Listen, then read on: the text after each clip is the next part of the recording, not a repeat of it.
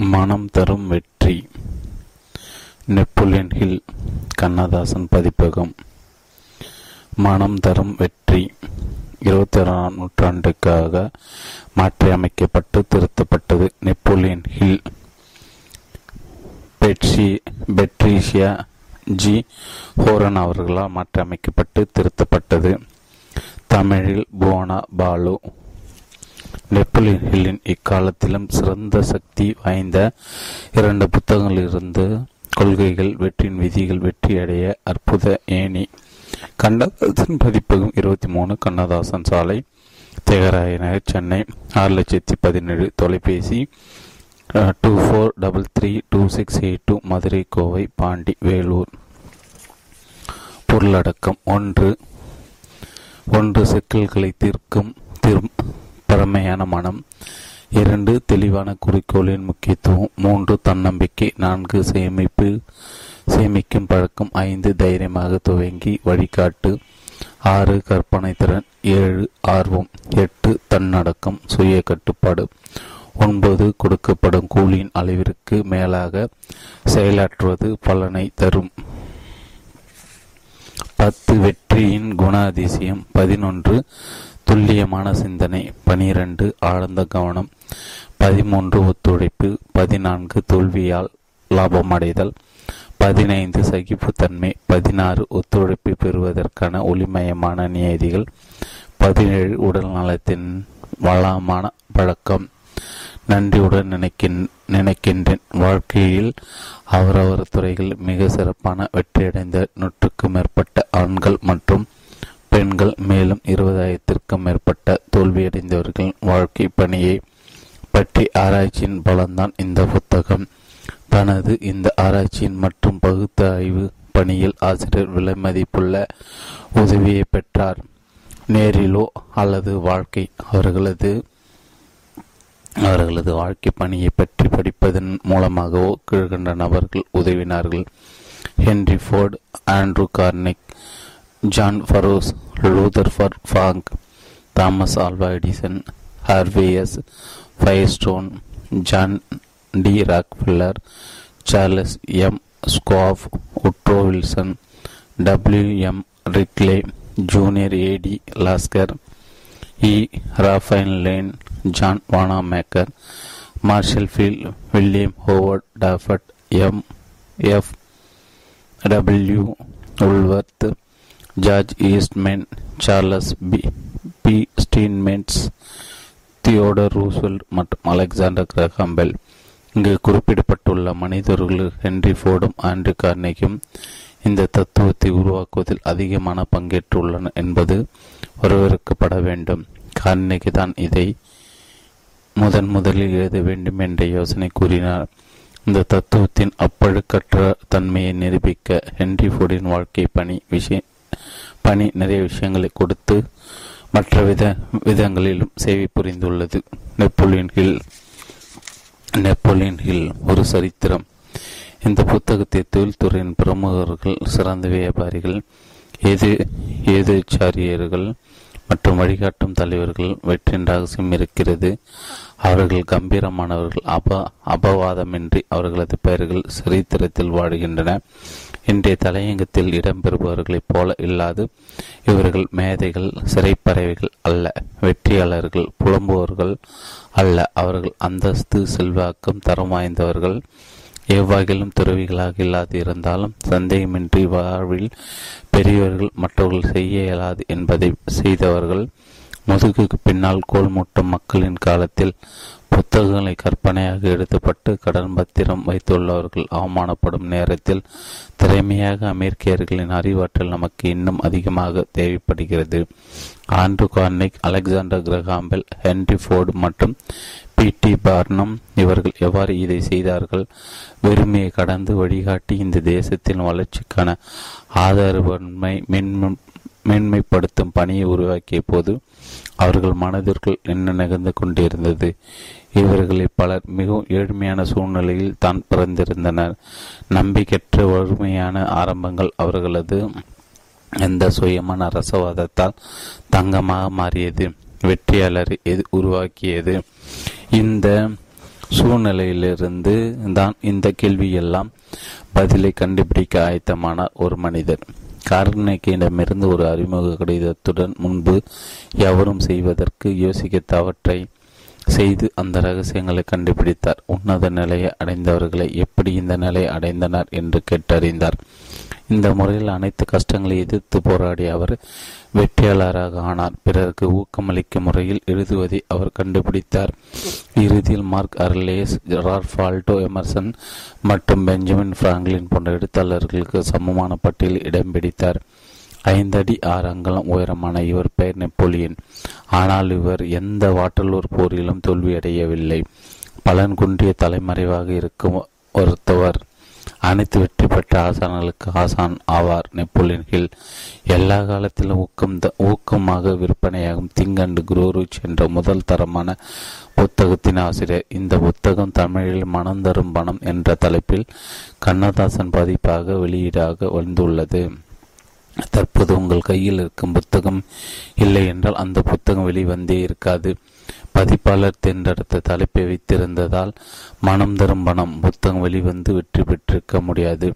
சிறந்த விற்பனையாகும். வியாபார சம்பந்தப்பட்ட புத்தகம் மற்றும் இந்த துறையில் செல்வாக்குள்ள ஐந்து புத்தகங்களில் இது ஒன்று மட்டுமே குறிப்பிட குறிப்பிட்டது. அமெரிக்க டுடே என்ற அமெரிக்க தினசரி பத்திரிகை அந்த புத்தகத்தில் காணப்பட்ட அதிசயமான உட்பொருளை இந்த புத்தகத்திலும் காணலாம்.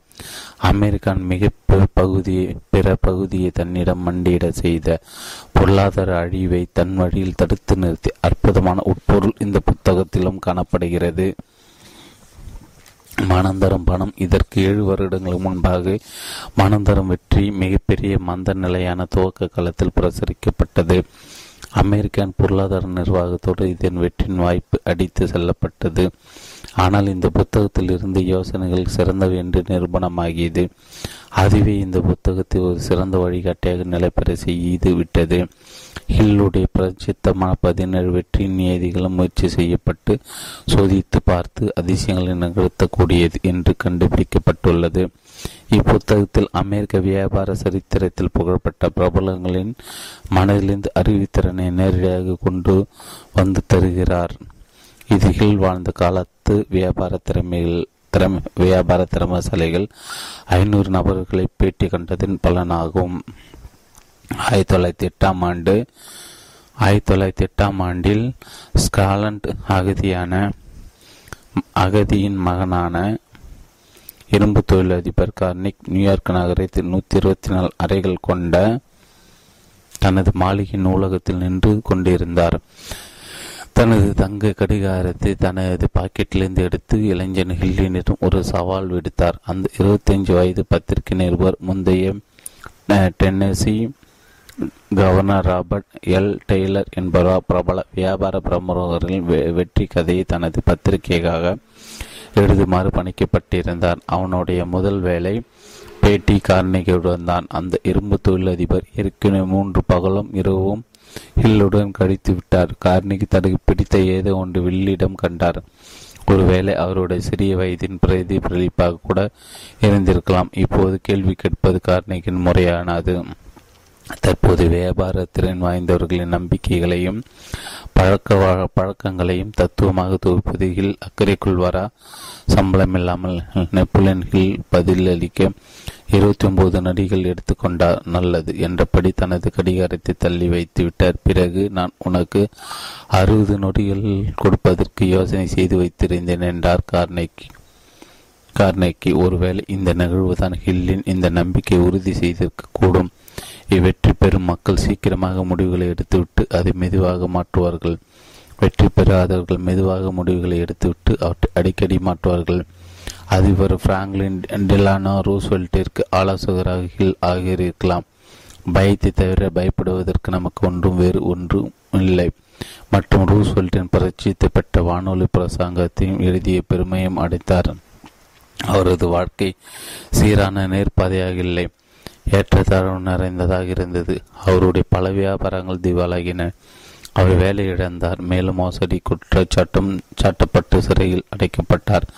அவருடைய இரண்டு மகன்களுக்குள் ஒருவன் காது இல்லாது பிறந்தான். ஹில்லுடைய தொழிலை தொழில் அவரை வீட்டிலிருந்து தூர தூரப்படுத்தியது. ஆகையால் அவருடைய ஒரே மகன் அவரது குடும்ப நபரால் தத்தெடுத்து கொள்ளப்பட்டான். அவரது வாழ்க்கையின் வெற்றியான தோல்விகள் கொண்ட ஒரு தொடர் அதனால் அவர் ஐம்பது வயதில் ஒரு பத்து வருட கால சொந்தமாக எந்த ஒரு பாதிப்பையும் எதிர்நோக்கவில்லையே என்று ஆச்சரியத்தில் மூழ்கினார். அழகில் தளர்ச்சி அடைந்தாலும் விழுந்ததில்லை. தனது திடமான குறிக்கோளிலிருந்து ஒருபோதும் விலகியதில்லை. அதிர்ஷ்டம் கூட மாற்றியமைக்கப்படலாம். தோல்விகளை நன்மைக்கு பயன்படுத்தலாம் என்று உலகெங்கிலும் கோடிக்கணக்கான மக்களுக்கு அவர் சொல்லிக் கொடுக்க வேண்டியிருந்தது. அதை முதன் முதலில் அவர் எப்படி தெரிந்து கொண்டிருக்க முடியும்? வெற்றிக்கு எந்த விளக்கமும் தேவையில்லை. தோல்வி எந்த சாட்சியத்தையும் அனுமதிப்பில்லை. அனுபவம் மட்டும் இதை கொடுக்க முடியும் என்பதை அவர் பின்னர் ஆதாரத்துடன் சொல்வார். நெப்போலியன்கள் ஆயிரத்தி எட்நூத்தி எண்பத்தி மூணாம் ஆண்டு வெர்ஜீனியா மலையின் வை கவுண்டின் ஒரு அறை கொண்ட ஒரு குடியில் பிறந்தார். காட்டுமிராண்டித்தனமான துப்பாக்கி அடையாளமாக கொண்ட ஒரு பண்படுத்தப்படாத குழந்தையாக இருந்த இவர் தனது பதிமூணாம் வயதில் எடுத்து வேலையை துவங்கினார். முதன் முதலில் சிறிய அளவில் நகரத்து செய்தித்தாளில் மலை வாழ்க்கை நிபுணராக பணியாற்றினார். பல கஷ்டங்களை தாண்டி வந்த போதும் நியாயமான மக்களின் உண்மைகளை தெரிந்து கொள்ளும் வேட்கை அவர் ஒருபோதும் இழக்கவில்லை இந்த குழந்தை பருவ வேலைதான் ஐநூறு நபர்களை எப்படி பெட்டி காண வேண்டும் என்று அவருக்கு கற்றுக் கொடுத்தது. அவருடைய வெற்றியின் தத்துவங்களை இந்த புத்தகத்தில் கோர்வையான அறிவாற்றலாக துல்லியமாக கொடுக்கப்பட்டுள்ளது. அவருடைய சொந்த கதை தான் மிகவும் மோசமாக தோன்றியது. ஆனால் அதுவே பெரும் வெற்றியாக மாறியது. அவரது சிறு வயதிலே அவருடைய தாய் இறந்துவிட்டார் ஆனால் இவர் பின்னால் சொல்லியிருப்பதன்படி அவர் தந்தை மணந்த படித்த துணிச்சலான பொன் பெண்ணால் ஏழ்மை தாங்கிக் கொள்ள முடியவில்லை. ஹில்லுடைய மாற்றாந்தாய் குடும்பம் பண்ண இரண்டின் பொறுப்பையும் தானே ஏற்றுக்கொண்டு அவனுடைய நாற்பது வயதான தந்தையை பல்வைத்தியம் பற்றி படிக்கும் பள்ளிக்கு அனுப்பினாள். நெப்போலியனுக்கு வெர்ஜீனியா மலையை கடந்து வெளியே சொல்ல தேவையான தைரியத்தை கொடுத்தாள் மனித மனதில் நினைக்கும் எண்ணத்தை இவனால் செயலாக்க முடியும் புகழ் பெற முடியும் என்ற எண்ணத்தை ஹில்லின் மனதில் விதைத்தால் திறமையான நேற்றைய மனிதர்களை இயங்க செய்ய தரமான சிந்தனைகளை தற்காலத்தில் அறிய பேராசையும் உடனடி திருப்தியும் நிறைந்த இந்த காலத்தில் இது மிகுந்த வரவேற்புக்குரியது. இயற்கையான ஆன்மா சக்தி தீர்மானமான குறிக்கோள் மகத்தான சிந்தனைகளை தைரியமாக எடுத்துக்கொள்ளுதல் மற்றும் மனதின் வசீகரத்தன்மையை நம்புவது ஆகியவை இந்த கொள்கைகளில் சேரும். ஹில் விசுவாசம் என்கிற மனதின் நிலையை ஊக்குவித்தார். அது பாதகமான தீய குணங்களிலிருந்தும் காலந்தாழ்த்துவத்திலிருந்தும் மனதை விடுவிக்க விடுவிக்கிறது என்றார் சந்தேகம் கொள்ளும் மனம் உருவாக்கும் மனம் அல்ல என்றார். சகிப்பு தன்மை உங்களது கடமையாக இல்லாமல் இருக்கலாம். ஆனால் அது உங்களது சலுகை உரிமை என்றும் மேலும் கூறுகிறார். சிறந்த உன்னதமான கருத்துக்கள் கூட வெற்றியின் அதிசய ஏணியின் மீதான நடைமுறையிலான படிகள் தான். உதாரணமாக ஹில் சொல்கிறார் சகிப் சகிப்பற்ற தன்மை நல்ல வாய்ப்புகளின் வெடிக்கதவை ஆயிரம் வழிகளில் மூடுகிறது. மேலும் அறிவுநுட்பத்தின் ஒளியையும் அணைத்துவிடும். எல்லையற்ற அறிவாற்றலின் மீ சக்தியின் மீது சுதந்திரமாய் இயங்க தூண்டுகிறார். பிரபலமான பெரிய தலைவர்கள் காம உணர்வில் உந்தப்பட்டவர்கள் என்று தைரியமாக கண்டறிந்து கூறியுள்ளார். ஆனால் அவர் பரிசுத்தமான அன்பை சுடு அன்பை கூட சக்தியின் உண்மையான ஆதாரமாக கருதுகிறார். சில நேரங்களில் இதே காதலர்களின் அன்பு என்று புதுப்பிக்கப்பட்ட பழைய பாணியில் குறிப்பிடுகிறார். காலப்போக்கில் பல பத்திரிகைகள் பல மொழிகள் ஏழு புத்தகங்கள் ஒரு ஸ்தாபனம் திரைப்படம் பல நாடுகளில் எண்ணற்ற சொற்பொழிகள் குடியுரிமை மற்றும் ஒளி நாடாக்களுக்கு தனது பெயரையும் சக்தியையும் நெப்புலின் கீழ் வழங்கினார். டேனல் கார்னிக்கி நார்மன் வின்சென்ட் ஃபீலே மற்றும் ஓரல் ராபர்ட்ஸ் இவர்களோடு ஒத்த கருத்து கொண்டவர்கள். ஹில்லுடைய விசுவாசிகளாகி அவருடன் சில நேரங்களில் மேடை பேச்சில் பங்கு கொண்டனர். டபிள்யூ கிளமென்ஸ்டோன் இயர்ல் நைட்டின்கள் டென்னிஸ் வீட்லே ஜிக்ஸாக்லர் டேனி டேனி ராபின்சன் இன்னும் பலர் பெருமளவு தனது நன்றி கண்ட ஹில்லிடம் தெரிவித்துள்ளார். அவர்கள் ஹில்லை தலைச்சிறந்த வெற்றியாளராக கருதினார்கள். இன்றளவில் அமேசான் டாட் காம் என்ற கணினி புத்தக பகுதியில் வெற்றி நெப்போலியன் ஹில்லின் பெயரை தேடினால் கிட்டத்தட்ட பதினெட்டாயிரம் குறிப்புகள் வரும். ஏன் தெரியுமா? தேசத்தின் முதன்மையான ஊக்கமளிக்கும் குறிவாக இருக்கும். இவருடைய வாசகங்கள் இல்லாத புத்தகங்களே இல்லை. அகாரம் அடங்கி ஆகாரம் அடக்கி வைக்கப்பட்டுள்ள விளையாட்டு வீரர்கள் தொலைத்தொடர்பு எளிய அபரி அபரித தன்மை கென்னடி வாழ்வியபுரம் கணினி மூலம் வியாபாரம் ஃபெங் ஷாய் தலைமையே தலைமையேற்றல் தெருவில் ஒரு குழுவை நடத்தி செல்லுதல் ஜென் போன்ற இன்னும் எண்ணில் அடங்க அவரது விஷய நாணம் பறந்து விரிந்து விரிந்தது.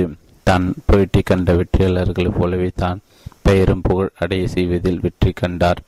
நெப்போலியன் ஹில் ஒன்றுமில்லாது துவங்கி வெற்றி தழுவியவர்களின் ரகசியத்தை அறிந்து கொண்டு சில மனைவிகளை அதிர்ஷ்டங்களை இழந்தும் வரைவில் வைத்தும் ஒரு நிறைவான மனிதனாக தனது எண்பத்தி ஏழு வயதில் ஆயிரத்தி தொள்ளாயிரத்தி எழுபதாம் ஆண்டு நவம்பர் மாதம் உயிர் நீந்தார். அவருடைய கல்லறையில் மற்றொரு புகழ்பெற்ற மாவீரன் நெப்போலியன் வாசகம் எழுதப்படலாம். சந்தர்ப்ப சூழல் ஒழிந்து போகட்டும். நான் சந்தர்ப்பங்களை உருவாக்குகிறேன். பெட்ஷியா ஜி ஹோரன் எனது எது வெற்றியாளரை உருவாக்குகிறது. இந்த கேள்வி கேட்ட பெருமை வாய்ந்தவர்கள் நெப்போலியன் ஹில் முதன்மையானவர் இன்று உலகத்தில் உயர்ந்த இடத்தில் உள்ள வெற்றியடைந்தவர்கள் இவரும் ஒருவர். இவர் தனது அதிர்ஷ்டத்தையும் வாழ்நாள் முயற்சி நல்ல பகுதியையும் வெற்றி நீதியின் தத்துவத்தை உருவாக்குவதில் கடித்தார். இவ்வாறு செல்வந்தருக்கு செல்வந்தராவதற்கு பல துறைகளில் வெற்றியடைய எந்த குறிப்பிட்ட நம்பிக்கைகளும் செயல்களும் தலைவர்களுக்கு சாத்தியமாக இருந்தது என்பதை அவர் கண்டுபிடித்தார். இது போன்ற பதினேழு வெற்றிக்கான குறிப்புகள் தனது அல்லது கொள்கைகள் இருக்கின்றன என்று நெப்போலியன் கண்டுபிடித்தார். அவற்றை பற்றி விரிவாக எழுதினார். போதனை தரக்கூடிய விஷயங்களை சுருக்கமாக சொல்லி விழிப்புணர்வுடன் வெற்றி பெற விரும்பும் மக்களை அதை சுலபமாக அடைய செய்தார். இதன் பலன்தான் மனம் தரும் வெற்றி. தொடக்கி தொடங்கி வைக்கிறேன். நெப்புலிகள் ஒன்று சிக்கல்களை தீர்க்கும் திறமையான மனம். மனிதனின் அனைத்து செயல்பாட்டிற்கு ஆதாரமான ஊக்கமளிக்கும் உந்து சக்தியாக அடிப்படை சக்திகள் இந்த முதல் அத்தியாயத்தில் பட்டியலிடப்பட்டுள்ளன. மேலும் அறிவு நுட்பத்திற்கும் காமத்திற்கும் இடையிலான உறவு பாலுணர்வு சக்தியை எவ்வாறு வழியை வகுத்து நடத்துவது மற்றும் மனப்பயிற்சிக்கு இன்றியமையாத பத்து ஆதாரங்கள் பற்றியும் சக்தி என்றால் என்ன இதை எவ்வாறு ஒழுங்குபடுத்தி உபயோகிக்க வேண்டும் ஒத்துழைப்பு கூட்டு முயற்சி மனோதத்துவ முறைகளும் விவரிக்கப்பட்டுள்ளன. அடுத்த அறிவு திறவினின் கொள்கையின் மூலம் பெரும் வியாபார தலைவர் எவ்வாறு அதிகாரத்தையும் கோடிக்கணக்கான செல்வத்தையும் அடைந்தனர். என்றும் கற்பனை தூண்டுவது எப்படி என்பதன் விளக்கமும் தரப்பட்டுள்ளது. பேச்சின்றி உள்ளுணர்வு பரிமாற்றம் எண்ண துடிப்புகள் எவ்வாறு ஒரு மனதிலிருந்து மற்றொரு மற்றொன்றுக்கு கடந்து செல்கிறது? எவ்வாறு வியாபாரி மேடை பேச்சாளர்களும் எதிராளிகளின் சிந்தனைகளை தன் பக்கம் திருப்புவார்கள்? அலெக்சாண்டர் கிரகாம்பல் அவர்களால் விவரிக்கப்பட்ட அதிர்வுகள் மின் துடிப்புகள் மற்றும் நம் மனங்களில் மற்றவர்களின் எண்ணங்கள் ஏன் எப்படி திடீரென உதயமாகிறது என்பதையும் கூறப்பட்டுள்ளன. மேலும் ஆண்ட்ரோ கார்னேக்கு வெற்றி விதி உருவாக்குவதற்கு காரணமானவர்.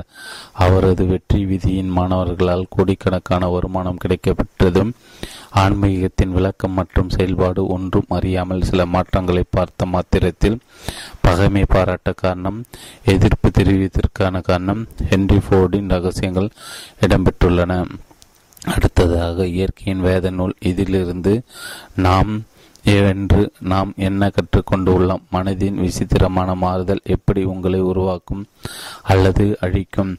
விற்பனை திரையில் மனோதத்துரடியான ரோடி என்பதன் பொருள் மனதை புதுப்பித்துக் கொள்ளும் வழிமுறைகள் அனைத்து கூட்டுறவு முயற்சிகளிலும் ஒத்திருக்கும் தன்மையின் மதிப்பும் அர்த்தமும் கல்வி அறிவின் மகத்துவம் நூறு வெற்றியாளர்கள் மற்றும் இருபதாயிரம் தோல்வியாளர்கள் இவர்களை பற்றி ஆராய்ந்து சேகரிக்கப்பட்ட நிதி நிர்வாக வெற்றியின் ரகசியம் அதிர்வுகள் மற்றும் பொருட்கள் இவற்றின் இடையே உள்ள சம்பந்தம் இவை அனைத்தும் விளக்கமாக கூறப்பட்டுள்ளன. இரண்டு தெளிவான குறிக்கோளின் முக்கியத்துவம்.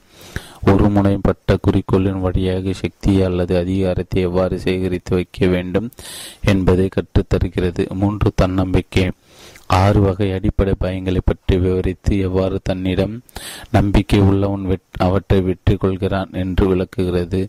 நான்கு சேமிக்கும் பழக்கம். பணத்தை எவ்வாறு சேமிப்பது? எவ்வாறு சேமிக்கும் வழக்கம் சக்தியையும் குண விசேஷத்தையும் விருத்தி செய்கிறது என்பது கூறப்பட்டுள்ளது. ஐந்து தைரியமாக துவங்கி வழிகாட்டு. எந்த வகையான தொழிலிலும் உயர்ந்த நிலை எட்டுவதற்கு தேவையான செயல்முறை விளக்கம். ஆறு கற்பனை திறன். ஆறு கற்பனை திறன் என்பது என்ன? மற்றும் பணத்தை ஈர்க்கும் புது யோசனைகளையும் திட்டங்களையும் உருவாக்க இதை எப்படி பயன்படுத்துவது என்பதும் தெளிவாக்கப்பட்டுள்ளது. ஏழு ஆர்வம். எண்ணிய நொடியில் இதை எவ்வாறு இதை ஊக்கப்படுத்துவது? சக்தியை சேகரிப்பதில் இதன் பங்கு என்ன? எட்டு தன்னடக்கம். உற்சாகத்தை உருவாக்கும் சமநிலை சக்கரம். வெற்றியை நோக்கி எல்லா உணர்வுகளையும் எவ்வாறு கட்டுப்படுத்தி இயக்குவது? ஒன்பது கொடுக்கப்படும் கூலியின் அளவிற்கு மேலாக செயலாற்றுவது பலனை தரும். சாதகமான கவனத்தை எப்படி ஈர்ப்பது என்று சிறந்த பலனை அளிக்கும் வகையில் தன் சுய சேவைகளை எவ்வாறு விற்பனை செய்வது என்று இந்த படம் நமக்கு காட்டுகிறது. பத்து வெற்றியின் குண அதிசயம். அனைத்து தோற்றங்களுக்கும் அடிப்படையாக விளங்கும் பதிமூன்று முக்கிய மூல காரணங்கள் விளக்கப்பட்டுள்ளன. பதினொன்று துல்லியமான சிந்தனை. எவ்வாறு முடிவுகளை செய்வது எவ்வாறு உண்மைகளை பெற்று அவற்றை தோற்கடிக்க முடியாத திட்டங்களை உருவாக்குவதற்கு உபயோகிப்பது என்ற வழிமுறைகள் சொல்லப்பட்டுள்ளன. பனிரெண்டு ஆழ்ந்த கவனம் ஒருமுனைப்பட்ட நோக்கம் மற்ற முயற்சிகளின் ஒரு ஒருங்குமுறையின் மூலம் எவ்வாறு மனதிற்கு சக்தி ஊட்டுவது என்பதன் வழிமுறைகள். பதிமூன்று ஒத்துழைப்பு முயற்சியின் ஒருங்கிணைப்பின் மூலம் எவ்வாறு சக்தி சேகரிப்பது இணைப்பு பிணைப்பு தொகுப்பு நிர்வாக மையங்களின் ஒருங்கிணைப்பு இவற்றின் விளக்கம் காணலாம். பதினான்கு தோல்வியில் பயனடைதல் அல்லது தோல்வியில் லாபம் அடைதல். அனைத்து கடந்த கால தவறுகளை மூலதனங்களாக மாற்றியமைத்து எவ்வாறு தோல்வி எண்ணத்தை ஒழிப்பது என்பது விவரிக்கப்பட்டுள்ளது. பதினைஞ்சு சகிப்புத்தன்மை துல்லியமான சிந்தனை. இதன் பங்கு எவ்வாறு இது சக்தி ஆக்கப்பூர்வமானதா அல்லது அழிக்கக்கூடியதா என்று நிர்ணயிக்கிறது. இதன் குறைபாடு அல்லது இல்லாத நிலை எவ்வாறு சந்தர்ப்பத்தை அழிக்கிறது என்று அறியலாம். பதினாறு ஒத்துழைப்பை பெறுவதற்கான ஒளிமயமான நியதிகள். இதை சார்ந்த விஞ்ஞானபூர்வமான நீதி எப்படி மற்றவரிடமிருந்து ஒரு மனப்பட்ட ஒத்துழைப்பை பெற இதை உபயோகப்படுத்துவது என்று அறிவுறுத்தப்பட்டுள்ளது. பதினேழு உடல் நலத்தின் வளமான பழக்கம். உடல் நலத்திற்கு தேவையான நான்கு சாதாரண அடிப்படை அடிப்படைகளை பற்றி விவரிப்பது. தோல்வி ஏற்படுத்தும் மிக மிகவும் பொதுவான ஐ முப்பது காரணங்கள். இருபதாயிரம் தோல்விகளின் ஆராய்ச்சி தோல்வியின் காரணங்களை பற்றி என்ன கூறியது என்று விளக்கப்படுகிறது. பணம் சம்பாதிக்க தேவையான நாற்பது ஒப்பற்ற யோசனைகள். எவ்வாறு சிக்கல்களை தீர்க்க மனக்கொள்கையை திறமையாக உபயோகிக்கலாம் என்று தெளிவாக கூறப்பட்டுள்ளது. நெப்போலியன் ஹில் அவர்களின் வசீகரமான கடந்த காலம் முயற்சி செய்து தோல்வியுற்றவர்களுக்கு ஒரு ஒரே செய்தி.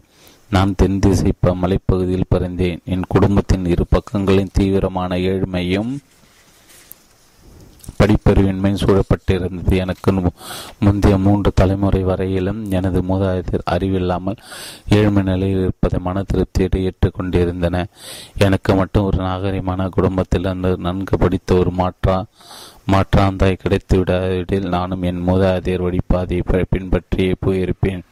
ஏழ்மையும் படிப்பறிவு இல்லாத தன்மையும் அவளுக்கு எரிச்சல் ஊட்டின அவள் அப்படி சொல்லிக்கொள்ள கொள்ள நாணவும் இல்லை எனது மாற்றாந்தான் என் குடும்பத்தில் லட்சியம் என்னும் செடியை விதைக்கும் பணியை தானாக வலுவில் மேற்கொண்டால் என் தந்தையிடமிருந்து இது துவங்கியது.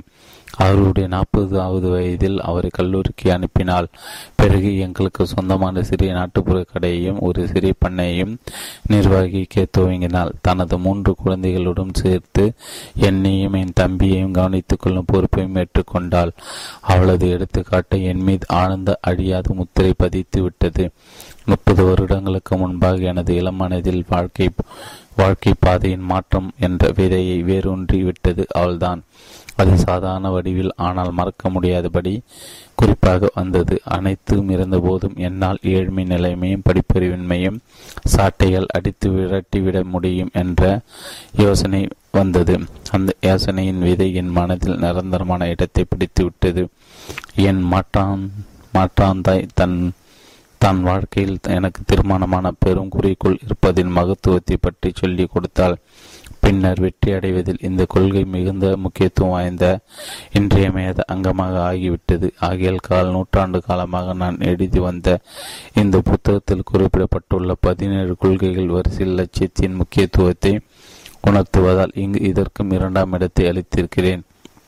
தனக்கு சம்பந்தமான அலுவலர்களின் அபரிதமான வெற்றி கண்ட நூற்றுக்கணக்கான ஆண் மற்றும் பெண் மற்றும் தோல்வியுற்றுகள் என்று வரிசைப்படுத்தப்பட்ட இருபதாயிரத்திற்கும் மேலான ஆடவர் பெண்டியர் இவர்களின் வாழ்க்கை பணியை பற்றி ஆராய்ச்சியின் முடிவுதான் இந்த புத்தகம்.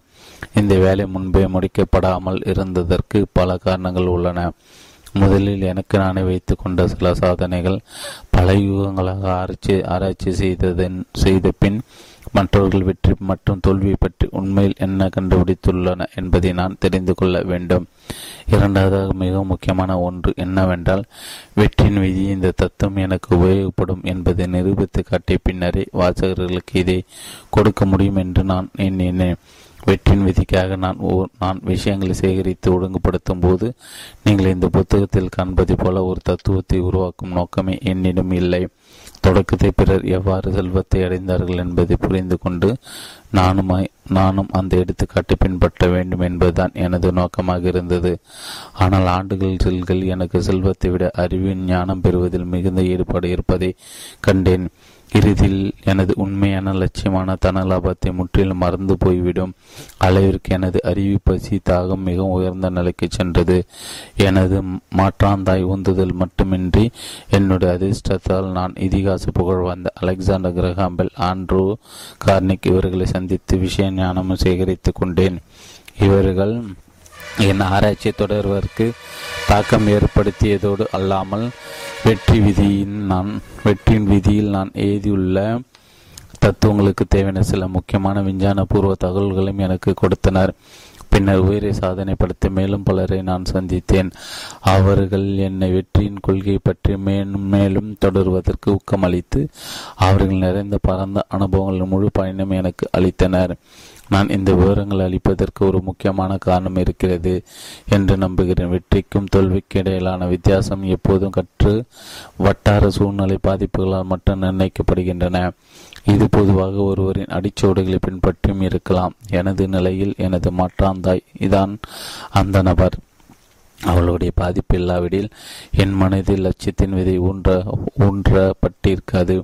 இந்த புவியின் ஒவ்வொரு நாகரிகமான நாட்டிலும் வாழும் கோடிக்கணக்கான மக்களுக்கு உபயோகமான பயனுள்ள சேவை புரியும் வகையில் நானும் வெற்றியின் தத்துவத்தை பற்றி ஒருபோதும் எதிர்க்க மாட்டேன்.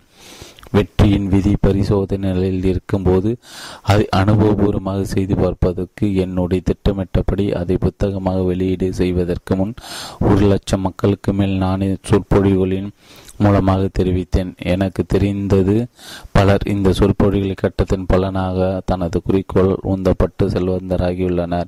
ஆயினும் சிலர் இதில் தன்னுடைய செழிப்பின் காரணத்தை உணர தவறி இருக்கலாம் வெற்றியின் விதி எண்ணற்ற கணக்கில் அடங்காத அந்நிய மொழிகளில் மொழிபெயர்க்கப்பட்டு உலகமெங்கும் கற்றுக் கொடுக்கப்பட்டுள்ளது. ஏழ்மை தடிகொண்டு விரட்டி அடித்து வாழ்க்கையில் தனக்கென்ன நல்ல நிலைகள் அடைய கோடிக்கணக்கான மக்கள் உண உன்னத உயிரின் நிலையை அடைய தூண்டப்பட்டிருக்கிறார்கள். மேலும் இது விஞ்ஞான கண்டுபிடிப்பில் தீர்மானமான யுகமாகும் இத்தனை ஆண்டுகளாக அனுபவிக்காத உணராத ஸ்திரத்தன்மையை வெற்றியின் விதியின் பதினேழு கொள்கையில் விஞ்ஞானம் தனது சூடுகளை பலமாக பாதி பதித்துள்ளது. சுய வெற்றிக்கு தேவையான நோக்கத்தையும் நம்பிக்கையும் தூண்டுவதற்காக வெற்றியின் உறுதியான நிகழ்விற்கு தற்காலத்தின் நிலையான வரவேற்பு உள்ளது. கடந்த காலத்தை பார்க்கும்போது நான் மகத்தான போராட்டம் கஷ்டம் ஏழ்மை மற்றும் தோல்விகளை சந்தித்திருக்கிறேன். எதிர்த்து போராடி உள்ளேன். சமீபத்தில் அமெரிக்காவின் முன்னாள் ஜனாதிபதி ஒருவரிடமிருந்து எனக்கு ஒரு கடிதம் வந்தது. கால் நூற்றாண்டாக என்னுடைய வேலையிலே நான் விடாமல் இருப்பதற்கு எனக்கு வாழ்த்து தெரிவித்தார். எனது உழைப்பின் பலன்களை சந்தோஷமாக அனுபவிக்க வெற்றியின் சிகரத்தை நான் சரியான நேரத்தில் அடைந்து விட்டதற்காக பெருமிதம் கொள்ள வேண்டும் என்று அவர் எனக்கு உணர்த்தினார். ஒருவர் அறிவையும் கண்டறியும் பாதையில் தொடர்ந்தால் அவர் எப்போதும் முடிவை எட்டுவதில்லை என்ற எண்ணத்தை எனக்கு தெளிய வைத்தது அவரது கடிதம். ஏனெனும் ஒரு சிகரத்தின் உச்சி அடைந்து பார்க்கும்போதுதான் நாம் அடைவதற்கு இதைவிட உயரமான சிகரங்கள் இருக்கின்றன என்பதை நாம் கண்டுகொள்கிறோம். இல்லை நான் வந்து சேரவில்லை. ஆனால் நான் அபரிதமான சந்தோஷம் அடைந்துள்ளேன். எனது தேவைக்கேற்ப செல்வ செழிப்பும் பெற்றுள்ளேன். தன்னையே உணர்ந்து கொள்ள பாடுபடுபவர்கள் சேவையில் என்னை முழுமையாக ஈடுபடுத்தி கொண்டதால் மட்டுமே எனக்கு இது கிட்டியது. நான் ஒன்று இங்கு முக்கியமாக அவசியம் குறிப்பிட வேண்டும். மனம் பணம் சேர்ப்பதில்தான் நான் அக்கறையை காட்டியதை விட மற்றவர்களுக்கு உதவியாக இருக்கும் வகையில் வெற்றியின் விதி கொள்கைகளை பரப்புவதில் அக்கறை காட்டியதால் தான் நான் மகத்தான முன்னேற்றம் அடைந்தேன். இதை முதன் முத இதை முதலில் படிக்காமல் இந்த புத்தகத்தை படிக்க வேண்டாம். இந்த புத்தகத்தை படிக்க துவங்கும் முன்பாக கையில் காகிதம் ஒரு பென்சிலும் கண்டிப்பாக வைத்துக் கொள்ளுங்கள். படுக்க போகும் நேரத்தில் இதை படிக்க முயற்சிக்க வேண்டாம். தயாராக இருங்கள். இந்த புத்தகம் முக்கியமான யோசனைகள் உங்கள் மனதில் பளிரென்று உதயமாக வைக்க காரணமாக இருப்பதை உங்களுக்கு முன் இருக்கும் எண்ணில் அடங்காத மக்கள் ஒன்றும் நீங்களும் உறுதியுடன் தெரிவிப்பீர்கள். இந்த பக்கங்களை படிக்கும் கண்டுபிடிப்பாளர்கள் அதன் பிறகு தங்களது புதுவிதமான கற்பனை திறன்களை கண்டு வியந்து அசந்து போயிருக்கிறார்கள். அவர்களது பேச்சுகள் உயிரோட்டம் பெற்றிருக்கின்றன. வியாபார முடிவுகள் புதுவிதமான திருப்பங்களை பெற்றுள்ளன. திறமையான புதுவிதமான நுட்பமான விவரங்கள் திடீரென சாத்தியமாகியுள்ளன. வெற்றி விதியின் கொள்கை பொலிவு பெற்ற எண்ணங்களின் மனதை ஈர்க்கும் ஒரு காந்தம். இந்த புத்தகத்தின் உண்மையான மதிப்பு இரண்டு பக்கங்களில் அல்ல. நீங்கள் படித்து அதனால் உங்களுக்கு ஏற்படும் சொந்தமான பிரதிபலனில்தான் உள்ளது. இந்த வெற்றி விதி கொள்கையின் நோக்கமே மூளையின் கற்பனை திறனை ஊக்குவிப்பதுதான். அப்போதுதான் வாழ்க்கையின் எந்தவித அவசர நிலையிலும் அதற்கேற்ப புதுமையான உபயோகமான யோசனைகளை மூளையால் உடனடியாக உருவாக்கி தர முடியும். இந்த புத்தகத்தை படிக்கும் வாசகர்கள் செய்வது போல உன்னதமான யோசனைகளை எண்ணங்களை உருவாக்க எவராலும் மகத்தான சக்தியை சேகரிக்க முடியும்? படிக்கும்போது உங்களுக்கு புதுமையான எண்ணங்களை தோன்ற வைக்கும். அனைத்து குறிப்புகளையும் கீழே கூடிட்டோ அல்லது குறித்தோ வைத்துக் கொள்ளுங்கள். இந்த வழிமுறை அதை போன்ற யோசனைகள் உங்கள் மனதில் நிரந்தரமாக பதிய வைக்க உதவும். இந்த புத்தகத்தை ஒரே ஒரு முறை படிப்பதனால் இந்த கொள்கையின் விஷயம் ஞானம் முழுவதையும் உங்களால் புரிந்து உணர்ந்து மனதில் நிறுத்தி கொள்ள முடியாது. பல முறை படிங்கள். ஒவ்வொரு முறை படிக்கும் போதும் புது எண்ணங்கள் எழும் வரிகளை அடையாளம் வைத்துக்கொள்ளும் பழக்கத்தை மேற்கொள்ளுங்கள். இந்த செய்முறை பின்பற்றுவதால் மனித மனத்தின் மகத்தான புரியாத மர்மம் உங்களுக்கு வெளிப்படும். புலனாகும் இதுதானே சுயமாக கண்டு கொள்ளக்கூடியவர்கள் மட்டுமே அறியக்கூடிய ஒரு ஞானத்தின் ஆதாரத்தை உங்களுக்கு அறிமுகப்படுத்தும் என்பது அனுபவபூர்வமாக நிறுவனமாகியுள்ளது. வெற்றி விதி கொள்கின்ற ரகசியத்தின் தன்மையை பற்றி ஒரு சிறு குறிப்பு மட்டுமே உலகெங்கும் கிடைக்கப்பட்டுள்ளது. இந்த புத்தகத்தை பல வருடங்களாக படித்து கரை கண்டவர்கள் இந்த ரகசியத்தை தெரிந்து கொள்ள இதில் விவரிக்கப்பட்ட வழிமுறைகள் தான் உறுதுணையாகும் என்பதை நிரூபித்திருக்கிறார்கள். வேறு ஒன்றும் வேறு எதுவுமில்லை. வெற்றி விதியின் பதினேழு கொள்கைகள். அடுத்தவர்களுடைய உரிமையை மீறாமல் உங்களுக்கு தேவையான எதை நீங்கள் எடுத்துக்கொண்டாலும் நீங்கள் சக்தி பெறுகிறீர்கள். உண்மையான போலித்தனமான இல்லாத சக்தி. இதை போன்று சக்தி அடைய வழி செய்யும் சாதாரண கொள்கைகளை இந்த பாதை நமக்கு தருகிறது. சிலர் இதை பின்பற்றி வியக்கத்தக்க வெற்றி அடைந்துள்ளார்கள். இந்த கொள்கைகள் வியாபாரத்தில் விலை மதிக்க முடியாதவை மட்டுமல்ல எந்தவித அலுவலகளிலும் துறையிலும் ஒருவரின் பொருளாதார பிரச்சனை தீர்ப்பதிலும் நீதி சம்பந்தமாக செழுமையான பலன்தனை தரும். இந்த பதினேழு கொள்கைகளும் தனித்தனி அத்தியாயமாக வித்திய விளக்கமாக தரப்பட்டுள்ளன. ஒன்று சிக்கல்களை தீர்க்கும் தீர்மானமான மனம். இரண்டு திட்டவட்டமான குறிக்கோளின் முக்கியத்துவம். மூன்று தன்னம்பிக்கை. நான்கு சேமிப்பு பழக்கம். ஐந்து தைரியமாக துவங்கி வழிகாட்டு. ஆறு கற்பனை திறன். ஏழு ஆர்வம். எட்டு சுய கட்டுப்பாடு. ஒன்பது கொடுக்கப்படும் கூலியின் அளவிற்கு மேலாக செயலாற்றுவது பலனை தரும். பத்து வெற்றியின் குணாதிசயம். பதினொன்று துல்லியமான சிந்தனை. பனிரெண்டு ஆழ்ந்த கவனம். பதிமூன்று ஒத்துழைப்பு. பதினான்கு தோல்வியால் லாபம் அடைதல் பதினைந்து சகிப்புத்தன்மை பதினாறு ஒத்துழைப்பை பெறுவதற்கான ஒளிமயமான நியதிகள் பதினேழு உடல் நலத்தின் வளமான பழக்கம் நிரூபணமான வெற்றியின் பதினேழு கொள்கைகளையும் ஒவ்வொன்றாக முழுமையாக பகுத்து பார்க்க துவங்குவோம். ஒன்று சிக்கல்களை தீர்க்கும் திறமையான மனம். மனவியலின் தத்துவம் இவ்வாறு விவரிக்கப்படலாம். ஒரு கூட்டு மனம் ஒன்று அல்லது அதுக்கு மேற்பட்ட தனிப்பட்ட மனங்கள் தீர்மானமான குறிக்கோளை கருத்தில் கொண்டு முழுமையான லயத்துடன் இணைந்து வேலை செய்வதுதான். வெற்றியின் விளக்கத்தையும் சக்தியின் பிரயோகத்தின் பண பலனையும் மனதில் நிலைநாட்டுங்கள். மேதாவிலாசம் மன வலிமை இந்த பதத்தின் பொருளை நீங்கள் இன்னும் அதிவேகமாக கிரகித்துக் கொள்வீர்கள். முழுமையான லயத்துடன் இணைந்து ஒருமித்து வேலை செய்யும் இரண்டு அல்லது அதற்கு மேற்பட்ட மனங்களின் ஒரு குழு அபரிதமான சக்தியை உருவாக்கும் என்பது உடனடியாக வெளிப்படுத்தப்படும். சக்தியை பிரயோகிப்பதாலே அனைத்து வெற்றிகளும் கிடைக்கப்பெறுகின்றன ஏதேனும் குறிப்பிட்ட அல்லது தீர்மானமான குறிக்கோளை அடைவதற்கான குழந்தை விட்டெறியும் தீராத அவள்தான் இதன் ஆரம்ப நிலை. ஓக்கு மரம் எவ்வாறு விதைக்குள் உறங்கிக் கொண்டிருக்கின்றதோ அதே போல தன் வெற்றியும் தனியாத ஆசையின் வடிவில் ஆரம்பமாகிறது. வலுவான ஆசைகள் இருந்துதான் உந்துதல் தரும் சக்திகள் உருவாகின்றன. இவ்விதன் முன்னேற துடிக்கும் ஆசை கொண்டவர்கள் நம்பிக்கையை போற்றி வளர்க்கும் திட்டங்களை உருவாக்கும் தைரியத்தை வளர்க்கும் மேலும் நிச்சயிக்கப்பட்ட திட்டம் அல்லது நோக்கத்தை தேடி அதி தீவிரமான உன்னதமான செயல்பாட்டிற்கு அவர்கள் மனதை ஊக்குவிக்கும். ஆசைப்படு விரும்பாதே. மனிதனின் அனைத்து சாதனைகளும் ஆசைதான் மூல காரணம். ஆசையின் மையத்தில் தான் சில உந்துதல்கள் இருக்கின்றன. இதன் மூலமாக தான் ஆசை கொடுந்து விட்டேறி மணல் போன்ற செயல்பாட்டிற்கு தூண்டப்படுகிறது. இந்த உந்துதல் வெற்றி விதி தத்துவத்தின் ஒரு பகுதியாக விவரிக்கப்பட்ட பின்னர் வரும் பகுதியில் பட்டியலிடப்படும். நியாயமான வரையறைக்குட்பட்ட இன்றியமையாது என்றால் மட்டுமே தனக்கு தேவையான எதையும் ஒருவர் வைத்துக் கொள்ளலாம் என்று சொல்வதற்கு காரணம் உள்ளது. தீவிரமான ஆசைக்கு தனது மனதை ஊக்குவிக்கும் ஒருவருக்கு அந்த ஆசை தேடி செல்வது சராசரியை விட மேலாக சாதிக்கும் திறமை உண்டு. ஒரு விஷயத்தின் மீது ஆசை கொள்வதும் வேட்கை கொள்வதும் ஒன்றல்ல என்பதை நினைவில் வைத்துக் கொள்ள வேண்டும். ஆசை வேட்கையின் அமைதியான நிலையாகும். தீவிரமான வேட்கையிலிருந்து தான் பிறரின் கவனத்தை ஏற்கொள்ள செய்திகள் உருவாகும். இவையே ஒருவரை திட்டங்கள் தீட்ட வைத்து செயல்படுத்த வைக்கும். ஆனால் பெரும்பாலான மக்கள் ஆவல் கொள்ளும் நிலையை தாண்டி செல்ல தேவையில்லை. சக்தி இயக்குபவை கீழே கொடுக்கப்பட்டுள்ள எட்டு அடிப்படை உந்தும் சக்திகள் ஒன்றோ அல்லது அதற்கு மேற்பட்டோ முன்னர் குறிப்பிடப்பட்டுள்ள முக்கியமான ஊக்குவிப்புகளில் இவைதான் மனித குலத்தின் சாதனையின் ஆரம்பம். ஒன்று சுய பாதுகாப்பிற்கான உந்துதல். இரண்டு பாலுறு பாலுறவிற்கான விருப்பம். மூன்று பண லாபத்தை அடையும் விருப்பம். நான்கு மரணத்திற்கு பின் பின்பன வாழ்வின் மீது விருப்பம். ஐந்து புகழ் அடைய அதிகாரம் பெறும் ஆவல். ஆறு அன்பு கொள்ள ஆவ. இவை உடல் உறவின் விருப்பத்திலிருந்து மாறுபட்டது. ஏழு பழி தீர்க்கும் ஆசை முதிர்ச்சி அடையாத மனங்களின் குணதிசயம். எட்டு அகங்காரம் கொள்வதில் விருப்பம். இந்த அடிப்படை உந்துதல் ஒன்றினால் ஊக்குவிக்கப்பட்டால் மட்டுமே மகத்தான சக்தியை உபயோகிக்கின்றனர். நன்கு தீர்மானிக்கப்பட்ட உந்து சக்தியால் ஊக்கம் பெற்றால் மட்டுமே மனித மனதில் கற்பனை சக்தி செயலா செயலாக்கம். பெறுகிறது. தலைச்சிறந்த வியாபாரிகள் இதை கண்டுபிடித்துள்ளன. இந்த கண்டுபிடிப்பு இல்லாவிடில் எவரும் விற்பனை துறையில் வித்தகராக முடியாது.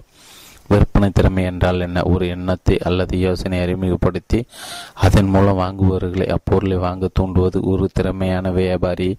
வாங்குபவர்களுக்கு அப்பொருளை வாங்கும் காரணத்திற்கான உந்துதலை ஏற்படுத்தாமல் அதை வாங்க வைப்பதில்லை. விற்பனையில் வெற்றி பெற விற்பனையாகும் பொருளை பற்றிய விஷய ஞானமும் அதற்கான சேவை புரிதல் மட்டுமே போதுமானதல்ல. வாங்குபவர்களை வாங்குவதற்கு ஊக்குவிக்கும் சக்தியை பற்றி முழு விவரமும் அந்த சலுகையுடன் சேர்ந்திருக்க வேண்டும். மிகவும் திறமையான விற்பனை திட்டம் இதுவே. மேலே குறிப்பிடப்பட்டுள்ள எட்டு அடிப்படை உந்தும் சக்திகளின் மூலம் எதிர்பார்க்கும் வாங்குவோரை தேடி விண்ணப்பித்துக் கொள்வது தான். இந்த உந்துதலை விற்பனைக்குரிய பொருளின் மீது தீவிரமான வேட்கையாக உருவாக்குவதுதான் சிறந்த திட்டமாகும். அடுத்தவர்கள் மனதில் ஏற்கனவே விண்ணப்பித்துக் கொள்ள மட்டுமே இந்த எட்டு அடிப்படை சக்தியில் உபயோகமாவதில்லை. எங்கே இணைந்து செயல்படுகிறார்களோ அங்கு ஒருவரது மனதின் செய்கைக்கு துவக்கமாக இது இருக்கிறது. வெளியிலிருந்தோ அல்லது உள்ளுணர்வு உந்து உந்துதலினாலோ இந்த எட்டு அடிப்படை உந்து சக்தியும் உந்து சக்திகள் செயல செயலாற்ற தூண்ட போதும் தூண்டப்படும் போது சாதாரண திறன் படைத்த மக்கள் கூட அனுமான சக்தி அடைகிறார்கள். திடீரென ஆபத்தான அவசர நிலை ஒரு நேரான மரணத்தின் வாயில் நிற்க வைத்து விடுங்கள். சாதாரண சூழலில் சாத்தியமில்லாத அளவு உடல் பலத்தையும் கற்பனை சக்தியும் அவர்கள் உண்டாக்கி கொள்வார்கள். காம உணர்வின் இயற்கையான உந்துதலினாலும் சாதாரணமாக யோசித்தராதபடி மக்கள் திட்டமிட்டு கற்பனை செய்து ஆயிரம் விதமான அற்புதமான விஷயங்களை செய்வார்கள். அடுத்து பண லாபம் அடையும் ஆவலும் சாதாரண நிலையில் இருப்பதை கூட உயரச் செய்யும். இந்த ஆசையும் அவர்களை திட்டமிட்டு கற்பனை செய்து அசாதாரணமாக செயல்பட வைக்கும். மற்றவர் மீது அதிகாரம் செலுத்தும் ஆசை புகழ் மீது ஆசை. இவை வாழ்க்கையின் அனைத்து துறை சார்ந்த தலைவர்கள் தலைவர்களின் வாழ்க்கையிலும் குறிப்பான உந்து சக்தியாக இருந்திருக்கிறது. படித்திருக்கும் மிருக தருமான ஆசை மக்களை பெரும்பாலும் தன் இலக்கை அடைய சிக்கலான மற்றும் சாமர்த்தியமான திட்டங்களை உருவாக்கும் அளவிற்கு தூண்டுகிறது. எதிர்பாளரின் மீதான அன்பு சில நேரங்களில் தன் இனத்தின் மீதே மனதை ஊக்குவித்து நம்ப முடியாத அளவு உயர்ந்த சாதனைகளை எட்ட வைக்கிறது. மரணத்திற்கு பின்னான பெண்பான வாழ்க்கையின் மீதுள்ள பற்று மிகவும் பலமான உந்து சக்தி உடையது. இது மக்களை ஆக்கப்பூர்வமான மற்றும் அழிவுபூர்வமான எல்லைகளுக்கு தூண்டிவிடும். அதோடு மட்டுமல்லாமல் உன்னதமான சக்தி படைத்த தலைமை திறனை வளர்க்கும் மதங்களை கண்டுபிடித்த அனைவரது வாழ்க்கையிலும் வாழ்க்கை செயல்திறனும் இதை இதனை சாட்சியாக காணலாம். நீங்கள் மகத்தான வெற்றி அடைவீர்கள் ஆனால் உங்கள் மனதில் ஒரு வலுவான உந்து சக்தியை விதித்து விடுங்கள். கோடிக்கணக்கான மக்கள் வாழ்க்கையில் அத்தியாவசிய தேவையான உணவு உடை தங்குமிடம் இவற்றை அடைவதை விட வேறு எந்த வலுவான உந்து சக்தியின்றி தன் வாழ்வின் எல்லா நாட்களும் போராடி கொண்டிருக்கிறார்கள். இந்த பெரிய அளவில் வரிசையிலிருந்து அவ்வப்போது எவராவது வெளியே வந்து வெறும் வாழ்க்கையை தவிர வேறு எதையாவது கெட்டு பெறுவார்கள். அவனோ அவளோ அதிர்ஷ்டத்தை அடைய வலுவான ஆசையால் உந்தப்படுவார்கள். சில மாயாஜால சங்கீத வார்த்தைகள் மூலமாக ஜாலம் நிகழ்வதைப் போல அவர்கள் நிதிநிலை மாறும். அவர்கள் செயல்கள் பணமாக மாற்றம் பெறும். ஒரே விஷயத்திற்காக இரண்டு வித்தியாசமான வார்த்தைகள் தான் திறமையும் வெற்றியும். சிலர் நம்மை நம்ப வைப்பது போல வெற்றி நேர்மையினால் மட்டுமே அடையப்படுவதில்லை. நேர்மையாக இருந்த பல மக்களால் ஆதரவற்றோர் இல்லம் நிரப்பப்படுகின்றன. எவ்வாறு திறமையை உபயோகிப்பது என்று தெரியாதால் அவர்கள் பணத்தை சேர்க்க தவறிவிட்டனர் இந்த பாடத்திட்டத்தில் பாடத்தில் விவரிக்கப்பட்டுள்ள மேதாவிலாச கொள்கை ஒரு சாதனம். இதன் மூலமாக தான் அனைத்து பிரத்யேகமான திறமைகள் பிரயோகிக்கப்படுகின்றன. இந்த காரணத்தால் தெரிந்த ஒவ்வொரு மன ஊக்கியை பற்றியும் மனித முயற்சியின் செயலாக்கத்திற்கு உணர்ச்சியூட்டும் அடிப்படை உந்துதல் பற்றியும் இந்த அத்தியாயத்தில் கூறப்பட்டுள்ளன. சக்தியின் இரண்டு முகங்கள் நம் சக்தியின் இரண்டு முகங்களை பற்றி ஆராயும். ஒன்று மனிதன் சக்தி சிந்தனை செயல்முறையால் கிடைப்பது. தீர்மானிக்கப்பட்ட திட்டங்களின் செயலின் மூலம் இது வெளிப்படுத்தப்படுகிறது. முறைப்படுத்தப்பட்ட அறிவின் பலன் இது. யோசித்து திட்டமிட்டு நல்ல ஒழுங்கான முறையில் செயலாற்றும் திறமைதான். அனைத்து மனதின் சக்திகளின் ஆரம்ப நிலை சக்தியின் மற்றொரு விதமான வடிவம் தேகம் மற்றும் இயற்கை சம்பந்தப்பட்டது. இது இயற்கை நீதி நீதிகளால் மின்சாரம் புவி இருப்பு நீராவியின் அழுத்தம் போன்றவற்றின் மூலம் வெளிப்படுத்தப்படுகிறது. இந்த பாடத்தில் இரண்டு விதமான சக்திகளை பற்றி ஆராய்ந்து இவற்றின் சம்மதத்தை பற்றி விவரிப்போம். அறிவாற்றல் மட்டுமே சக்தி அல்ல. தீர்மானமான திட்டத்தை செயலாற்ற தனது முயற்சிகளை ஒருமுகப்படுத்தி மனமொத்த ஒத்துழைப்பின் மூலமாக தான் மக்கள் சிறந்த சுயமான சக்தியை பெறுவார்கள். இயற்கையின் பௌதிக சக்தி நாகரிகம் எனப்படும் முன்னேற்றத்தின் நிலைதான் அந்த இயற்கையின் சேகரித்துள்ள அறிவின் அளவாகும். பயனுள்ள ஒழுங்குபடுத்தப்பட்ட கிடைக்கக்கூடிய அறிவாற்றலுள் மனிதர் என்பதுக்கும் மேற்பட்ட இயற்கையின் மூலப்பொருட்களை கண்டுபிடித்து பட்டியலிட்டுள்ளன. இவ்விதன் இந்த பிரபஞ்சத்தில் இருக்கக்கூடிய அனைத்து ஸ்தூல வடிவங்களுக்கூட வடிவங்களுக்கும் கட்டுமான பொருட்கள் ஆகும். படித்து ஆராய்ந்து துல்லியமான அளவுகோலின் மூலம் விஞ்ஞான பிரபஞ்சத்தின் ஸ்தூல பகுதியின் பிரமாண்ட கண்டுபிடித்துள்ளது. இவை கோள்கள் சூரியன் மற்றும் விண்மீன்களால் பிரதிபலிக்கப்படுகின்றன. இவற்றில் சில நாம் வாழும் சிறிய பூமியைப் போல பல கோடி முறை பெரிதாகும். மறுபக்கத்தில் ஏறத்தாழ நூறு மூலப்பொருட்களை மூலக்கூறுகளாக்கி அணு மின்னணு இப்படியாக குறைத்து கொண்டே சென்று பிரபஞ்சத்தை அமைக்கும் பௌதிக வடிவத்தின் சிறிய தோற்றம் கண்டுபிடிக்கப்பட்டுள்ளது. மின்னணுவை பார்க்க முடியாது. இது ஒரு சக்தியின் மைய பகுதியாகும். எதிர்மறை நேர்மறை ஏய் கொண்டது. மூலக்கூறு அணு மூலக்கூறு அணு மின்னணு அதற்கு அப்பால் அறிவாற்றல் எந்த முறையில் சேகரிக்கப்பட்டு முறைப்படுத்தி வைக்கப்படுகிற படுத்தப்படுகிறது என்பதை ஒருவன் மாணவன் புரிந்து கொள்ள வேண்டும். இதற்கு பௌதிக பொருள் மிகச்சிறிய மற்றும் எளிய அணுவிலிருந்து ஆரம்பிக்க வேண்டும். இவைதான் அரிச்சுவடி. இதை வைத்துதான் இயற்கை இந்த பிரபஞ்சத்தின் முழுமையான இயற்கை பகுதியை உருவாக்கியுள்ளது. மூலக்கூறு மூலக்கூறுகள் அணுக்களை கொண்டது. இவை பொருள்களின் கண்ணுக்கு தெரியாத அணுக்கள். பூமி எவ்வாறு தனது நேர்கோட்டில் சுற்றி வருகிறதோ அதே கொள்கையின்படி இந்த அணுக்களும் மின்னல் வேகத்தோடு இடைவிடாது சுழன்று கொண்டிருக்கின்றன. இதே போலதான் புவியீர்ப்பு மின்காந்தம். அணுக்கள் எனப்படும் இந்த சிறிய துகள்கள் நுண் அணுவில் ஒரு சுயிட்சின் சுற்றுப்பவை மின்னணு புரோட்டான் நியூட்ரான் இவற்றாலானவை. எலக்ட்ரான் என்பது முன் சொன்னதைப் போல சக்தியின் சொன்னது போல சக்தியின் இரண்டு வடிவங்களாகும். எலக்ட்ரான் ஒரே மாதிரியாக இருப்பது ஆனால் ஒரே அளவான வடிவம் மற்றும் பிரிவை கொண்டது. இவ்வாறே ஒரு மணல் துளி அல்லது தண்ணீர் துளியிலோ மட்டும் பிரதிபலிப்பாகும். இந்த கொள்கையின் ஆதாரத்தில் தான் இந்த முழு பிரபஞ்சமும் இயங்குகிறது. எவ்வளவு அற்புதமானது அற்புதமானது. இதன் முக்கியத்துவத்தை பற்றிய ஒரு சிறு கருத்தாவது அடுத்த முறை நீங்கள் உணவு உண்ணும் போது உங்களுக்கு கிடைக்கும்.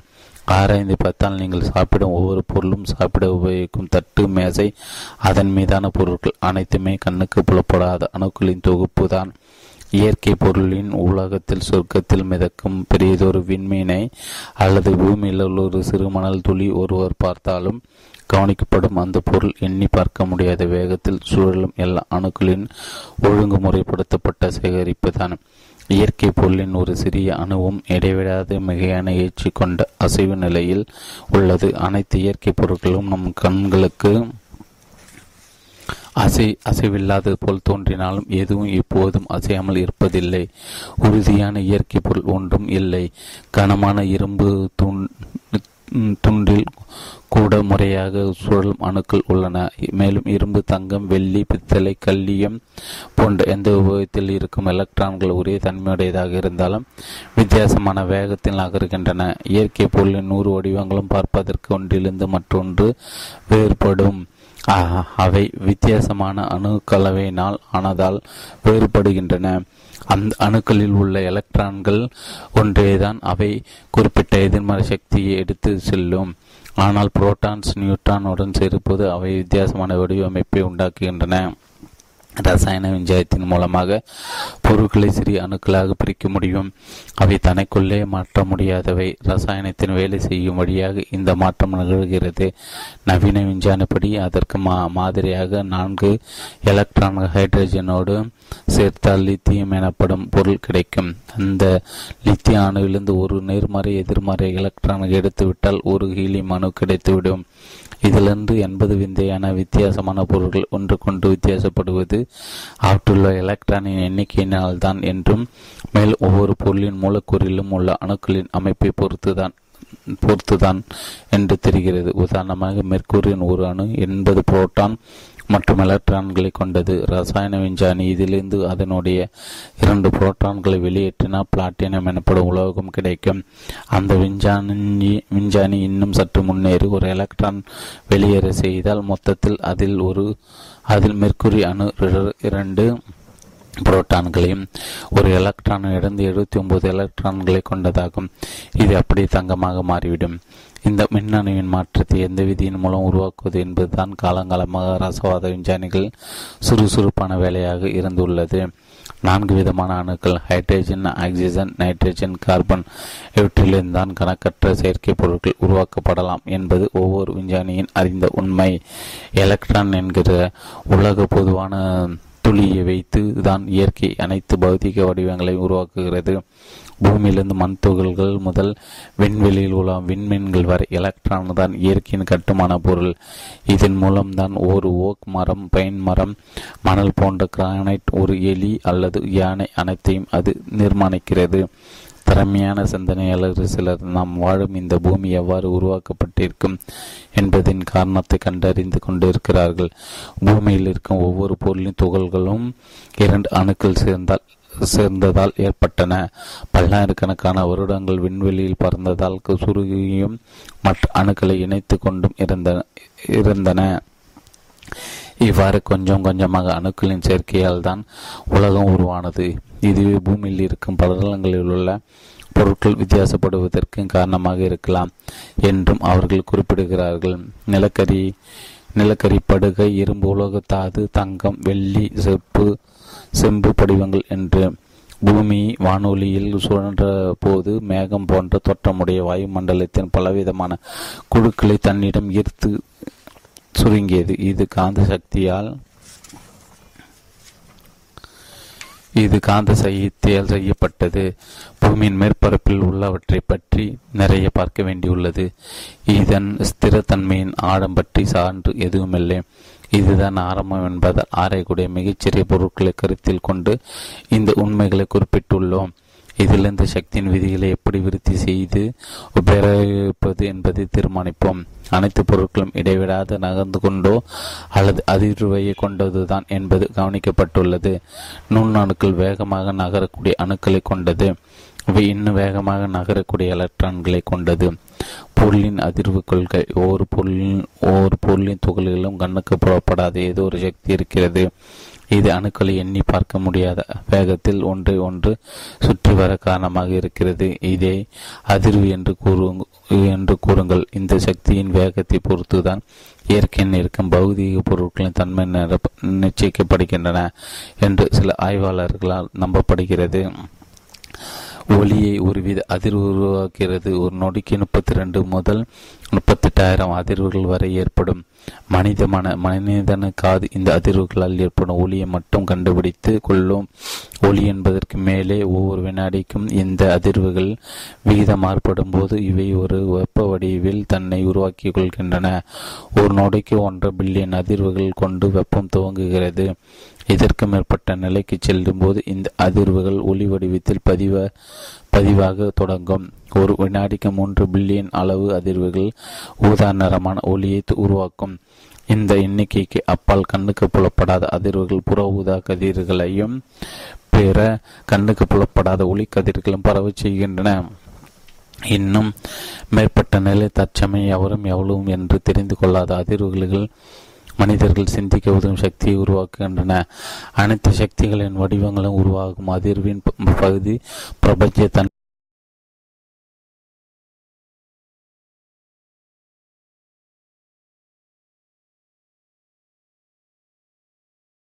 வாய்ந்தது என்பது இந்த ஆசிரியரின் நம்பிக்கை. ஒளியும் ஒளியும் ஒரே மாதிரியான ஸ்திரத்தன்மை வாய்ந்தவை. இவற்றின் அதிர்வுகளின் விகிதமே விளைவின் வித்தியாசத்துக்கு காரணமாக இருக்கிறது. ஒரு வினாடிக்கு ஏற்படும் அதிர்வுகளின் எண்ணிக்கையை தவிர சிந்தின் ஸ்திரத்தன்மையும் ஒளி வெப்பம் மற்றும் ஒளி இவற்றின் ஸ்திரத்தன்மையும் சமமானவையே. பூமி அதை சுற்றியுள்ள கோள்கள் சூரியன் நட்சத்திர மண்டலம் ஆகியவை எவ்வாறு எலக்ட்ரான் எனப்படும் ஒரே வடிவான பௌதிக பொருளால் உருவானதோ அவ்வாறு அனைத்து பொருட்களும் நிலையான வேகமான இயக்கத்தில் இருக்க வைப்பதற்கு ஸ்திரத்தன்மையின் சக்தி காரணமாகிறது. காற்றும் வாயுமண்டலம் சற்று காற்று குறிப்பிட்ட பகுதிகளில் சூழலும் ஒரு பொருள். இது விலங்கு மற்றும் தாவர வாழ்க்கை இன்றியமையாத ஆக்சிஜன் நைட்ரஜன் இவற்றை வழங்குவதை தனது சேவையாக கொண்டுள்ளது. நைட்ரஜன் தாவர வாழ்க்கையின் அத்தியாவசிய தேவைகளில் ஒன்று ஆக்சிஜன் மிருக வாழ்க்கையின் அத்தியாவசியமானது. உயரமான மலை உச்சியின் உச்சிகளின் பகுதிகளில் நைட்ரஜன் குறைவாக காணப்படுவதால் காற்று மிகவும் லேசாகி விடுகிறது. இந்த காரணத்தினால்தான் மரங்கள் பெரிதாய் வளருவதில்லை மிக உயரமான மலைப்பகுதியில் தாவரங்கள் இருப்பதில்லை. மறுபக்கம் பார்த்தால் மிகவும் உயரமான இடங்களில் இருக்கும் காற்றில் ஆக்சிஜன் பெருமளவு காணப்படுவதால் காச நோயால் பாதிக்கப்பட்டவர்களை இந்த பகுதிகளுக்கு அனுப்புகிறார்கள். உங்களுக்கும் உங்களுக்கும் உங்களது குறிக்கோளுக்கும் இந்த விஞ்ஞான பொருளோடு என்ன சம்பந்தம் இருக்கிறது? இது இந்த குறிக்கோளை அடைய தேவையான வெற்றியின் தத்துவத்திற்கான முக்கியமான அடிப்படையாகும் என்பதை நீங்கள் விரைவிலே கண்டுகொள்வீர்கள். இந்த பரிசோதனை கூடத்தின் உண்மைகள் படிப்பதற்கு உத்வேகம் அளிக்கவில்லையே என்று மனம் தளர்ந்துவிட வேண்டாம். நீங்கள் உங்களிடம் என்ன வசதி உள்ளது என்றும் அவற்றை எவ்வாறு முறைப்படுத்தி உபயோகிப்பது என்பதை தெரிந்து கொள்வதில் உண்மையான முனைப்போடு இருந்தால் அப்படிப்பட்ட அறிவாற்றலை பெற்று முறைப்படுத்துவதற்கு உறுதிப்பாடு விடாமுயற்சி மற்றும் தீர்மானிக்கப்பட்ட ஆவல் இவற்றை இணைக்க வேண்டும். உங்கள் மனம் ஒரு இருவழி வானொலி பற்றி அதிர்வுகள் விஷயத்தில் அலெக்சாண்டர் கிரகம்பல் தான் உலகின் மிகச்சிறந்த வல்லுநர் ஆவார். அதிர்வுகள் தான் அனைத்து மனங்க மனதின் சக்திகளுக்கும் சிந்தனைக்கும் அடிப்படையானது. தொலைபேசியை கண்டுபிடித்தது அன்று எழுதிய பின்வரும் செய்தி இன்றளவும் உண்மையானது. ஒரு இருட்டரில் உங்கள் விருப்பம் போல எவ்வளவு முறை வேண்டுமானால் ஒரு இரும்பு கம்பி அசைய செய்ய முடியும் என்று வைத்துக் கொள்ளுங்கள். முதலில் மெதுவாக அசைக்கும் போது அதன் அசைவு இயக்கம் தொடு உணர்வால் மட்டுமே தெரிவிக்கப்படும். அசைவுகள் அதிகமானவுடன் ஒரு குறைந்த மெதுவான சப்தம் வெளிவரும். அது இரு புலன்களை மட்டுமே தூண்டும். ஒரு வினாடிக்கு முப்பத்தி இரண்டாயிரம் அதிர்வுகள் அசைவுகள் என்கிற போதுதான் அந்த ஒளி அதிகமாகி கெரிச்சிடும். ஆனால் நாற்பதாயிரம் அசைவுகளை எட்டும் போது அமைதியாகும். மேலும் அந்த கம்பியின் அசைகள் தொடுவதால் உணர்ந்து கொள்ள முடியாமல் போகும். அதனுடைய அசைவுகள் சாதாரண மனித புலன்களால் உணர்ந்து கொள்ளப்படாது. இந்த இடத்திலிருந்து வினாடி கொண்ட பில்லியன் அதிர்வுகள் வரை குறுக்கீடு செய்யும் எந்த அதிர்வுகளின் பாதிப்பையும் நம்மால் உணரவே முடியாது. இந்த நிலைக்கு வந்த பின் வெப்பத்தின் அளவு மூலமாக அசைவு முதலில் தெரிய வருகிறது. பின்பு அந்த இரும்பு தண்டு பழுக்க காய்த்து விடும்போது பார்க்கும் உணர்வினால் நாம் இதை அறிய முடியும். இரும்பு நெருப்பில் இட்டால் செந்நிறமாகும். மூன்று பில்லியன் அதிர்வுகளை அடையும் போது இதன் இது ஊதா வண்ண ஒளியை பரப்புகிறது. இதற்கும் மேற்பட்டு இது புற ஊதா கதிர்களும் கண்ணுக்கு தெரியாத பிற கதிர்களையும் பரப்பும். இது சிலவற்றை கருவிகளால் உணர்ந்து நமக்கு பணியாற்றி வைக்க முடியும். சாதா மனித புலன்கள் மூலம் பார்த்து கேட்டு தொட்டு உணர முடியாத இடைவெளியில் உள்ள அந்த அதிர்வுகளின் பாதிப்பை பற்றி தெரிந்து கொள்ள நிறைய இருக்கிறது என்பது போல் எனக்கு தோன்றுகிறது. வானவெளியின் அதிர்வுகள் வழியாக தந்தியில்லா கம்பிகள் மூலமாக செய்திகளை அனுப்பும் சக்தி இந்த இடைவெளியில் தான் உள்ளது. ஆனால் இந்த இடைவெளி மிகவும் உரியது பெரியது. இன்னும் இதில் அதிகமாக இருப்பது போல தோன்றுகிறது. தந்தியில்லா கருவிகளைப் போல நடைமுறையில் புது புலன்களை அளிக்க நீங்கள் இயந்திரங்களை உருவாக்க வேண்டும். தந்தியில்லா கம்பிகளின் ஆலைகளைப் போன்றும் அல்லது அதைவிட மேலான அற்புத பலன்களை தரக்கூடிய நிறைய வகை அதிர்வுகள் இல்லை என்று அந்த மாபெரும் இடைவெளியை பற்றி நினைக்கும் போது சொல்லிவிட முடியுமா? நாம் சிந்திக்கும் போது நமது மூளை மற்றும் நரம்பு அணுக்களிலிருந்து கொடுக்கப்பட்டவை என்று நினைத்து கொண்டிருந்த அதிர்வுகள் இந்த இடைவெளியில் உள்ளது போல எனக்கு தோன்றுகிறது. ஆனால் அவை புற ஊதா கதிர்கள் வெளியிடும் அதிர்வுகளின் நிலையை விட உயர்ந்ததாக இருக்கக்கூடும்.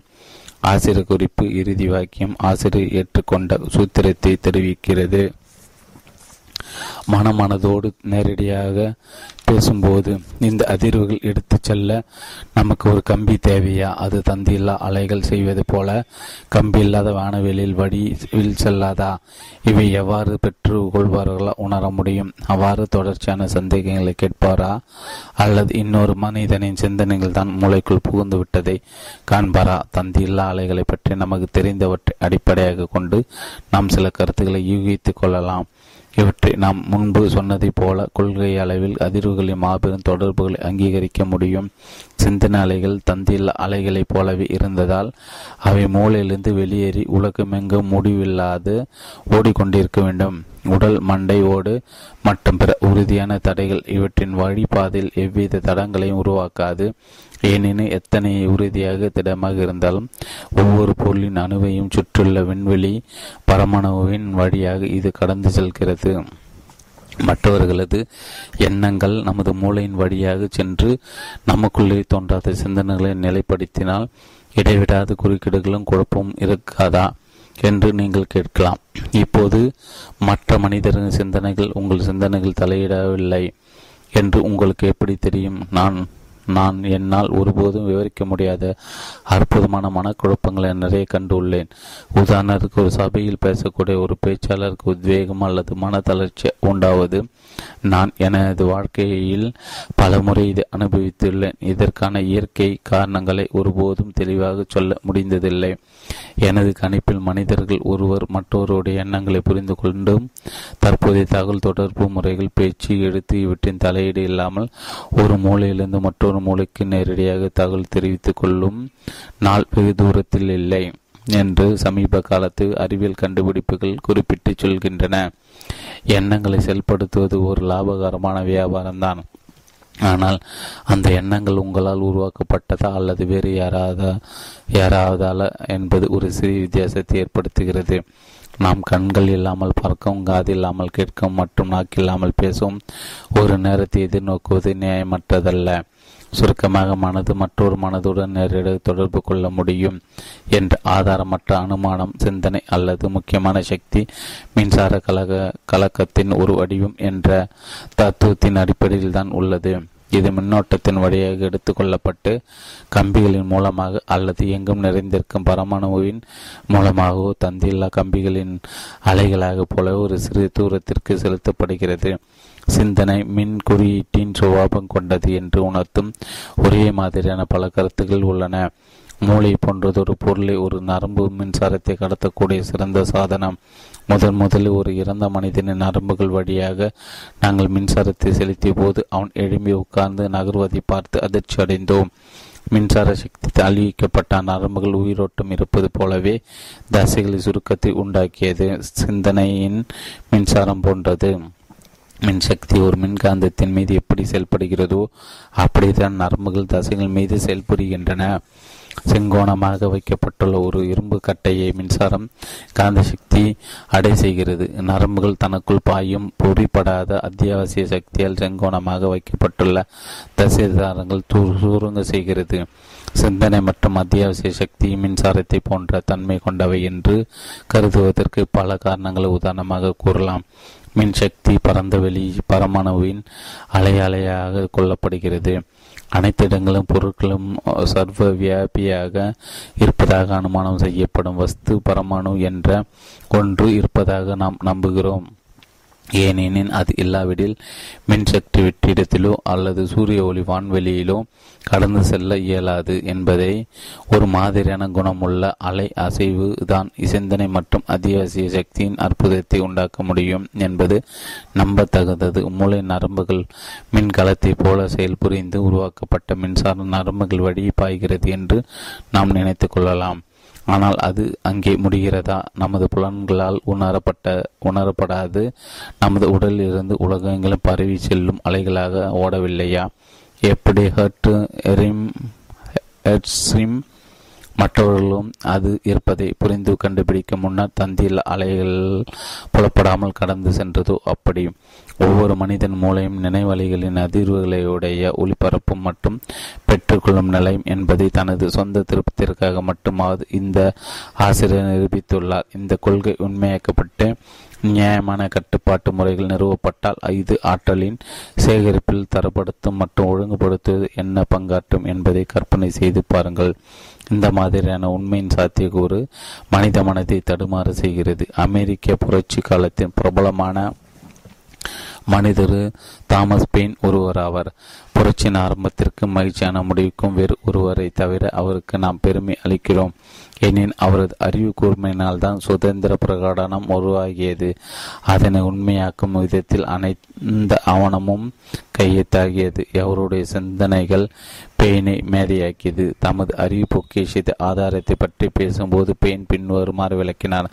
தனது மனதை கவனத்தில் வைத்து மனிதனே மனித மனத்தின் முன்னேற்றத்தின் நிலையை பற்றி ஆராய்ந்து எவரும் செய்திருக்க முடியாது என்றாலும் சிந்தனை என்பது இரண்டு தெளிவான வித்தியாசமான பிரிவுகள் உள்ளன என்பதை ஆராய்ந்து அறிந்து கொண்டிருப்பார்கள். பிரதிபலிப்பில் மூலமாகவும் சிந்திப்பதன் மூலமாகவும் நமக்குள் நாமே உருவாக்கி கொள்பவை மற்றும் தானாக மனதிற்குள் வந்து அமர்ந்து கொள்பவை என்று இந்த அழியாத விருந்தாளிகளை நாகரிகத்தோடு நடத்த வேண்டும் என்பதை ஒரு சட்டமாகவே நான் எப்போதும் செய்துள்ளேன். இதை வரவேற்க தகுந்தவையா என்று கவனத்துடன் சோதித்து பார்த்து பின்னர் ஏற்றுக்கொண்டேன். எனது அறிவாற்றல் அனைத்தும் நான் இதிலிருந்து பெற்றுக்கொண்டவைதான். பள்ளி கல்வியின் பயனாக ஒரு நபர் பெறும் அறிவு பிற்காலத்தில் தானாக படிக்கக்கூடிய அளவிற்கு அவரை வழிநடத்தி செல்வதற்கான சிறிய அளவிலான மூலதனமாக செயல்படுகிறது. கல்வி அறிவு ஒவ்வொருவரும் முடிவில் தனக்கே ஆசனாகிவிடுகிறார். விடுகிறார் இதற்கு காரணம் சூழ்நிலையிலிருந்து தனித்து நிற்கும் தன்மை உள்ள கொள்கைகளை நினைவாற்றலின் மீது பதிய வைக்க முடியாது. அவர்களது மன இயற்கை புரிந்து கொள்வதில்லை மன தோட்டத்தில் துவங்குவதைப் போல அவை அவ்வளவு காலம் நீடிப்பதில்லை. மேலே கூறப்பட்டுள்ள வார்த்தைகளின் அமெரிக்கன் சிறந்த தேசபக்தரும் தத்துவ ஞானமான பெயின் இது ஒரு நேரத்தில் ஒவ்வொரு மனிதரின் அனுபவமாக இருந்த ஒரு அபூர்வமான விஷயத்தை விவரித்துள்ளார் சிந்தனைகளும் முழுமையான யோசனைகளும் வெளிப்புற ஆதாரங்களிலிருந்து மனதிற்கு திடீரென்று நுழைந்துவிடும் என்கிற நேர்மறை சான்று கூட பெறாத அளவிற்கு எவர் அந்த துரிதசாலியாக இருக்க முடியும்.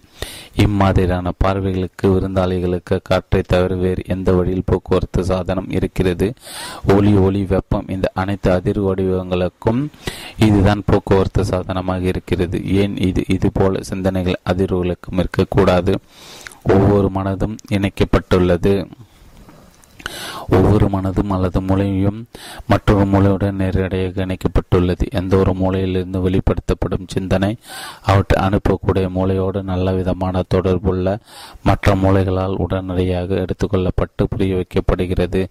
ஹச் டூஓ என்கிற ரசாயன சூத்திரம் தண்ணீரை உருவாக்கும் என்பது நிச்சயமான உண்மை. இதே போலதான் ஆசிரியரும் இந்த விஷயத்தை நிச்சயமாக கொண்டுள்ளார். எந்த மொழியாலும் வெளியிடப்பட்ட ஒரு சிந்தனையின் அதிர்வு வாயுமண்டலத்தை எடுத்துக்கொள்ளப்பட்டு சுற்று வழி அலைகளில் நகரும்படி செய்யப்பட்டுள்ளன என்பது ஆசிரியரின் நம்பிக்கையாகும். அந்த அலையின் தூரம் அந்த சிந்தனை வெளியேற்ற உபயோகிக்கும் சக்தியின் தீவிரத்தை பொறுத்து தான் உள்ளது. இந்த அதிர்வுகள் நகர்ந்து கொண்டே தான் இருக்கின்றன. மேலும் ஒருவரது மனதில் அடிக்கடி சட்டென உதயமாகும் சிந்தனைகள் இரண்டு மூல காரணங்களில் இது ஒன்றாகும். மற்றொரு ஆதாரம் சிந்தனை அதிர்வுகள் வெளிப்படுத்தும் மூளையோடு நேரடியான நேரடியான உடனடி தொடர்புடையது. இந்த கொள்கை உண்மையானால் எல்லாம் இல்லாத இந்த பிரபஞ்சத்தின் வெட்டவெளி மனிதனால் வெளியிடப்பட்ட அனைத்து சிந்தனைகளையும் கொண்ட ஒரு புத்தகாலயம்தான். இந்த அத்தியாயத்தில் குறிப்பிடப்பட்டுள்ள முக்கியமான ஒரு பகுதியின் ஆதாரம் இதுதான்.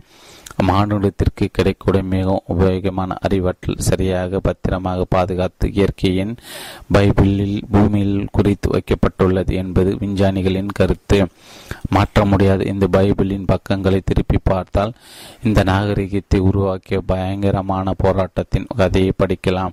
இந்த பைபிளின் பக்கங்கள் பூமியின் இயற்கையான மூலப்பொருட்கள் மற்ற கோள்கள் மற்றும் இவற்றை கொண்ட வாயுமண்டலம் இவற்றால் ஆனவை பூமியின் மேற்பரப்பின் மீது கற்களின் மீதும் எழுதப்பட்ட இந்த பக்கங்களை திருப்பி பார்த்து பல யுகங்களுக்கு முந்தைய மிருகங்களின் வாழ்க்கையின் சரித்திரத்திற்கு குற்றமற்ற ஆதாரமான எலும்புகள் காலடி சுவடுகள் எலும்பு கூடுகள் இவற்றை வெளிப்படுத்தி உள்ளோம். இந்த ஆதாரங்கள் வெளிப்படையானவை குற்றமற்றவை. இயற்கை பைபிளின் கற்காலத்து பக்கங்கள் மனித குலத்திற்கும் சிருஷ்டிகர்த்தாவுக்கும் இடையில் உள்ள தொடர்புக்கான உண்மையான ஆதாரத்தை கொண்டவை. மனிதன் யோசிக்கும் நிலைக்கு செல்வதற்கு முன்பாக ஏன் உயிரோட்டம் நிறைந்த அணுவின் நிலைக்கு முன்பே இந்த பூமியின் பைபிள் ஆரம்பிக்கப்பட்டது? இந்த பைபிளை மாற்றுவது மனித சக்தியின் நிலைக்கு அப்பாற்பட்டது. மேலும் அது தனது கதையை பிரபஞ்சத்திற்கு பொதுவான மொழியில் கூறுகிறது. அதிர்வுகள் அலைகள் மற்றும் சிந்தனைகள் நாம் சாதாரணமாக எடுத்துக்கொண்டாலும் நமது வசத்திற்கு உட்பட்ட அன்றாட அற்புதங்களில் உள்ள அதிசயத்தை பார்க்க தவறக்கூடாது. சாதாரண மனித குரலில் ஏற்படும் சாதாரண அதிர்வுகள் ஒரு மெல்லிய உலக தகடுகளை தட்டுவதன் மூலம் தூரத்து வீட்டில் உள்ள வானொலியிலிருந்து வெளிவரும் சப்தமாக மாறலாம் என்பதை நமது முன்னோர்கள் கற்பனை கூட செய்திருக்க முடியாது. இந்த அதிர்வுகளிலிருந்து உருவாக்கப்படும் மின் அலைகள் வினாடிக்கு ஒரு லட்சத்தி எண்பதாயிரம் மைல்கள் முப்பதாயிரம் மூணு மூணு லட்சம் கிலோமீட்டர் வேகத்தில் எல்லா திசைகளும் வேகமாக நகர்கின்றன. இதே போன்றே நமது தொலைக்காட்சி பற்றி வானொலி அலைகளை எடுத்து கொண்டு அவற்றை படமாகவும் ஒளியாகவும் மாற்றி அமைக்கின்றன. நமது தொலைபேசி அதிர்வு அதிர்வுள்ள மின் சங்கேதங்களை மின்காந்தத்தில் பாய வைத்து இரும்பு தகட்டை அலை அதிர்வு பெற செய்து ஒளியை வெளிக்கொண்டு வருகிறது. இந்த அன்றாட உண்மை நிகழ்வுகள் ஒளி அலைகளின் உடனடியான மாற்றங்கள் நமக்கு ஒரு மனதிலிருந்து மற்றொரு மனதிற்கு சிந்தின அதிர்கள் மாற்ற அனுப்பப்படுவது அதே போல உண்மையாக சுலபமாக காண முடிகிறது. மேதாவிலாசம் வலிமையான இரண்டு முன் இரண்டு மூன்றாமாவதை உருவாக்குதல் வெற்றிக்கு தேவையான பயனுள்ள அறிவாற்றலை சேகரித்து வகைப்படுத்தி ஒழுங்குபடுத்த மற்றொரு வழி பார்க்க தயாராக உள்ளோம். இது மூன்றாவதையாவது உருவாக்கும் இரு மனங்களை கூட்டு சேர்க்கையாகும். நாம் இதை மேதாவிலாசம் மேதாவிலாசம் அறிதுரன் என்று சொல்கிறோம். சரித்திர